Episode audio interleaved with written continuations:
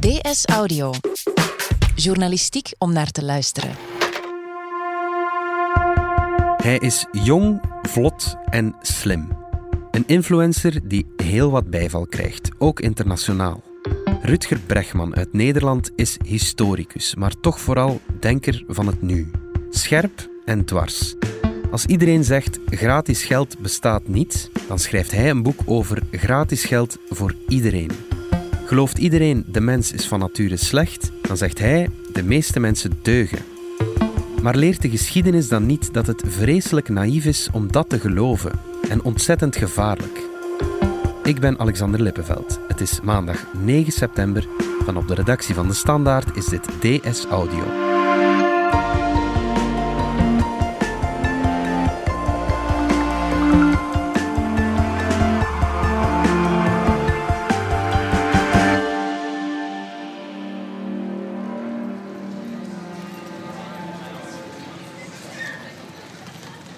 Philippe Rogiers, vorige week heb jij een interview gehad met Rutger Bregman. Klopt, dat was in Amsterdam Goede reis gehad? op de redactie van De Correspondent. Alice gepakt? En De Correspondent, eh, dat is ehm, de nieuwssite die een alternatief wil zijn voor mainstream media. Ze zitten intussen ook in een heel, heel mooi, riant pand over twee verdiepingen. En een van de mensen die daar zit is Rutger Bregman. Ja. Hij was daar een van de eerste medewerkers en de voorbije jaren is hij heel erg bekend geworden. Wereldberoemd zelfs. Ja, die wereldroem die kwam er begin dit jaar eigenlijk, in januari, met een speech op het eh, Wereld Economisch Forum in Davos, In Davos, inderdaad, de hoogste stad van Europa, in een heel mondain skigebied. in Zwitserland. Ik persoonlijk ben er nog nooit geweest. Daar komen één keer per jaar de rijken en de machtigen, vandaar, wij zitten daar niet tussen, van zo'n beetje overal ter wereld samen. En Rutger Bregman, die zat daar begin dit jaar ook. Een journalist zonder das of pak. En die mocht daar komen spreken over het basisinkomen. This is my first time at Davos, and uh, and I find it quite a bewildering experience, to be honest. I mean, 1,500 private jets have flown in here to hear Sir David Attenborough speak about, you know, how we're wrecking the planet. Hij zegt, we komen hier in Davos naar David Attenborough luisteren, de wereldberoemde BBC-presentator, die zich zorgen maakt over het klimaat. We horen hem hier vertellen hoe we de planeet volledig naar de bliksem aan het helpen zijn eigenlijk. Maar intussen zijn we wel mooi met 1500 privéjets naar hier gevlogen. Bregman schopt eigenlijk om zich heen in Davos. Hij schopt de rijke mensen daar een geweten. Was de soundbite die bleef hangen, hè? Ja, en Bregman is er echt meester in. Die kan iets lanceren, dat blijft plakken aan de ribben. En vaak heel, heel evidente zaken. Ja. En je moet weten, Bregman is de zoon van een dominee. Dus eh, ja, ik denk dat hij daar toch wel iets van overtuigingskracht heeft meegekregen. Oké. En hij is ja, een internationale influencer geworden op een paar jaar tijd. En dat begon al met zijn boek over gratis geld voor iedereen. Ja. Dat is een boek dat hij schreef in 2016. En eh, dat werd wereldwijd opgepikt. Dat is inmiddels eh, uitgebracht in 32 landen. Een verkoop van een half miljoen Dat onwaarschijnlijk. is gigantisch, ja. Ja, en eh, die jongen, sorry dat ik het zeg, jongen, ik ben een man hè, van, van 50, maar hij is nog maar 31. Ongelooflijk eigenlijk. Ja. En ik volgde Rutger Bregman al even eh, met veel nieuwsgierigheid, maar ook eerlijk gezegd, ja, kritisch, evident, maar ook een beetje sceptisch zelfs. Ja, en waar komt die sceptisch dan vandaan? Wel, ik vind, ik vind eh, Bregman niet de meest originele denker. Hij plukt heel vaak bestaande ideeën Ja. eh, uit de lucht en hij is vooral heel goed in het verbinden van de punten op de juiste momenten. Maar dat moet je ook wel doen. Dat is ook wel een talent. Ook daarin schuilt die originaliteit.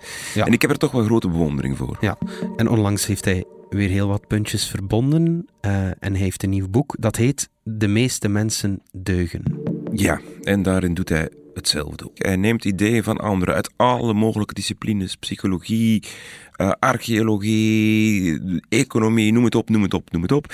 En hij maakt daar een eigen heel, heel helder betoog van. Van meer dan 500 pagina's. Ik heb het hier bij mij. ehm, is een, eh, 508 ja, het is een klepper. 528 pagina's om precies te zijn. En ik moet zeggen, hij overtuigt toch weer. Ik had mijn interview voorbereid. Natuurlijk had ik mijn interview voorbereid. Ja. Ik had het heel goed voorbereid. Ik had op mijn papier heel veel ja maar schrijven. Van ja, maar ja, hij zegt mensen deugen. Ja, dat zal wel, zal wel. Maar aan het eind waren die ja maar's. Ik ga niet zeggen dat die weg waren, maar ja, luister, als Brechtman beschikbaar was in pilvorm, dan uh, slikte ik hem meteen.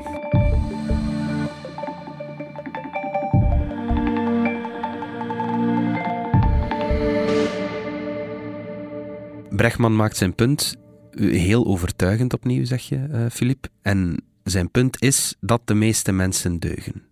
Ja, dat is zijn punt. De meeste mensen deugen. En dat is eigenlijk een beetje contra-intuïtief, zou je denken. Als je vandaag het nieuws bekijkt en beluistert. We maken zelf nieuws, we zijn zelf nieuwsmakers. Ja, we zien wel wat ellende passeren. En we zien uh, toch heel vaak hoe de mens een wolf is voor de mens. Maar hij zegt nee, de meeste mensen deugen. En alles wat ons is aangeleerd, zegt hij over de menselijke natuur.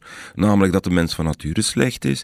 Klopt niet. Mhm. Je zou het een pleidooi tegen cynisme kunnen noemen. En hij zegt dat hij met dit boek de betekenis van het woord realisme probeert te veranderen. Ja. Want nu, zegt hij, realisme betekent vooral eigenlijk cynisme.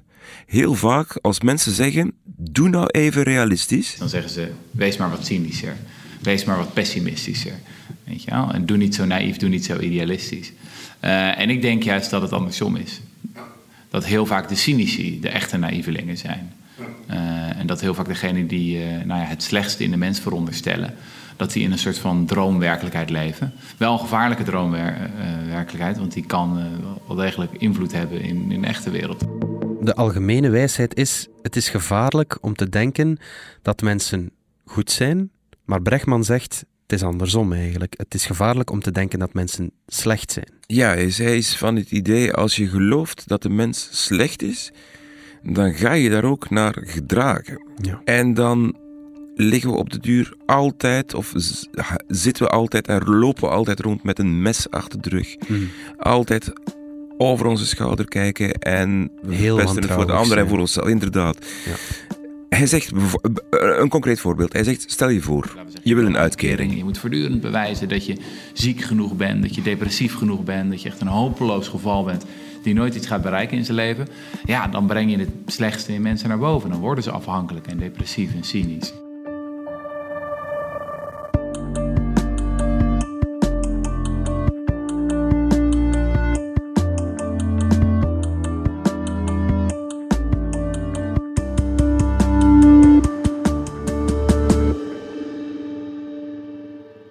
Brechtman zegt dat niet de mensen die geloven in de goedheid van de mens naïef zijn, maar wel de mensen die cynisch in het leven staan. Dat zijn volgens hem de echte naïvelingen. Maar er is wel dat hardnekkige idee dat de mens van nature niet deugt. Hè? Waar komt dat volgens hem vandaan?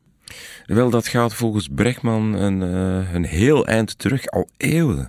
Um, hij heeft het samen met de bioloog Frans de Waal over de zogenaamde vernistheorie. Laten we zeggen de vernistheorie, het idee dat beschaving maar een heel dun laagje is, dat we allemaal beesten blijken te zijn. Die theorie die is zowel heel oud, gaat denk ik echt terug tot op de oude Grieken, tot op de orthodoxe christenen, de eerste kerkvaders, tot de verlichtingsfilosofen. Je vindt hem elke keer weer terug. Het is dus een, een theorie die ver terug gaat, zegt hij. Uh, de theorie dat de mens van nature slecht is. En een het is een theorie ook die heel, heel breed leeft. En die breed wordt gedeeld door mensen. Van hoog tot laag opgeleid. Mensen van links tot rechts. Arm tot rijk. Dus het zijn klimaatactivisten die soms zeggen: de mens is een plaag die de planeet verwoest. Het zijn kapitalisten die zeggen: de mens is een egoïstisch beest dat alles doet voor het eigen gewin. Uh, het zijn orthodoxe christenen die zeggen: de mens is geboren in zonde en, uh, en door en door gebrekkig wezen. Um, dus het zijn mensen van hele verschillende pluimage die toch verenigd zijn in hun cynische mensbeeld. Uh, dat zit heel diep verankerd in de westerse cultuur. Dat cynische mensbeeld zit heel diep verankerd, zegt Brechtman. Maar als het zo diep zit, valt het dan wel om te draaien? kun je mensen wel doen inzien dat ze niet per se van nature slecht zijn? Dat is heel, heel moeilijk, zegt Brechtman. Het is voor veel mensen makkelijker om te geloven dat we allemaal slecht zijn. En dat, dat frappeerde mij enorm. Ja. Ook toen ik dat boek las, dacht ik, maar hoe is het mogelijk als het zo duidelijk is dat mensen eigenlijk goed zijn? En dat het eerder een survival of the friendliest is dan een survival of the fittest. Waarom is dat zo moeilijk te keren? Ja. En toen blies Brechtman mij weg met zijn antwoord. Pure luiheid. In dit te geloven. Uh, het is zowel intellectuele luiheid, want je hebt gewoon met als beschaving maar een dun laagje is, dan heb je een snelle, makkelijke verklaring voor het kwaad in de wereld. Van oh, er, gaat iets mis. Mensen beginnen te plunderen, hakken elkaar de hersenpan in, uh, volkeren die elkaar uitroeien. Nou ja, dat is gewoon onze natuur, natuurlijke toestand. En beschaving is een dun laagje, daar moeten we hard aan werken. Als we maar gewoon steeds slimmer worden, dan, dan komt het wel goed. Dus het is een vorm van intellectuele luiheid. Het is ook praktische luiheid. Als je zegt, ja, de meeste mensen deugen toch niet dan wordt idealisme of activisme natuurlijk al meteen naïef. Van ja, kijk, heeft het dan nog wel zin? Want ja, weet je wel, uiteindelijk ja, komt de aard van het beestje naar boven. En uh, het is heel vaak een argument om achterover te leunen en niks te doen. Het is dus volgens Brechtman niet alleen de schuld van onze intellectuele luiheid dat we zo graag geloven in de slechtheid van de mens. Het wordt ook van bovenaf gestuurd. En, zegt Brechtman dan, een cynisch mensbeeld. Er zijn mensen die daar belang bij hebben, namelijk machthebbers. Als je zegt, uh, de meeste mensen deugen niet, of zijn egoïsten, of doen het alleen maar voor zichzelf, ja, dan moeten die mensen in toom worden gehouden. En wie moet dat doen? Dat moeten die machthebbers doen. Dat moeten de presidenten, de CEO's, de bureaucraten, de koningen, de managers, noem maar, maar op, die moeten dat doen. Terwijl als je zegt, de meeste mensen deugen, ja, dat is een staatsgevaarlijk en gezagsondermijnend idee. Het is een gevaarlijk idee, zegt hij, dat mensen goed zijn. Ja, dat is zo. Uh, dat is zijn redenering en daar kan ik best inkomen. En waarom is dat een gevaarlijk idee? Als mensen goed zijn en ze doen uit zichzelf het goede, mhm. Het is te zeggen, ze slaan elkaar niet de kop in, uh, ze duwen elkaar niet naar beneden. Dan kan je ze ook zelf bijvoorbeeld hun bedrijf laten leiden. Kan je in de democratie participatiever werken. Dus die machthebbers mogen dan op zoek naar een andere job. Dus dan moeten al die slechte mensen niet meer in toon worden gehouden door al die machtige mensen. Dat betekent dat heel veel mensen een nieuwe baan moeten zoeken. Ik bedoel, als je kijkt naar de, naar de geschiedenis hiervan, neem bijvoorbeeld de anarchisten. Die zijn vreselijk vervolgd in de 19e en de 20e eeuw. Ze waren de enige politieke ideologie die uitgingen van het goede in de mens. En het is de ideologie die het hardst is vervolgd en het hardst is weggezet als, als naïef en als, als, als idealistisch, et cetera. Want het is natuurlijk een heel gevaarlijk idee.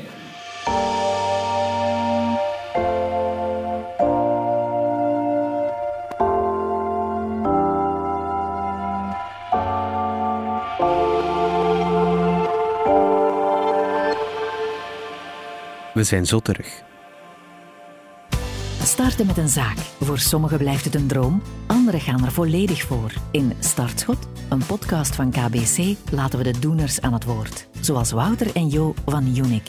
Je begint eigenlijk met een blanco blad, of met een, in ons geval met een bierkaartje. En je werkt zo verder uit tot je eigenlijk een uh, plan hebt. Startschot, een podcast vol inspiratie over starten met je eigen zaak. Beluister hem nu via je vertrouwde streaming-app of op kbc.be-starters.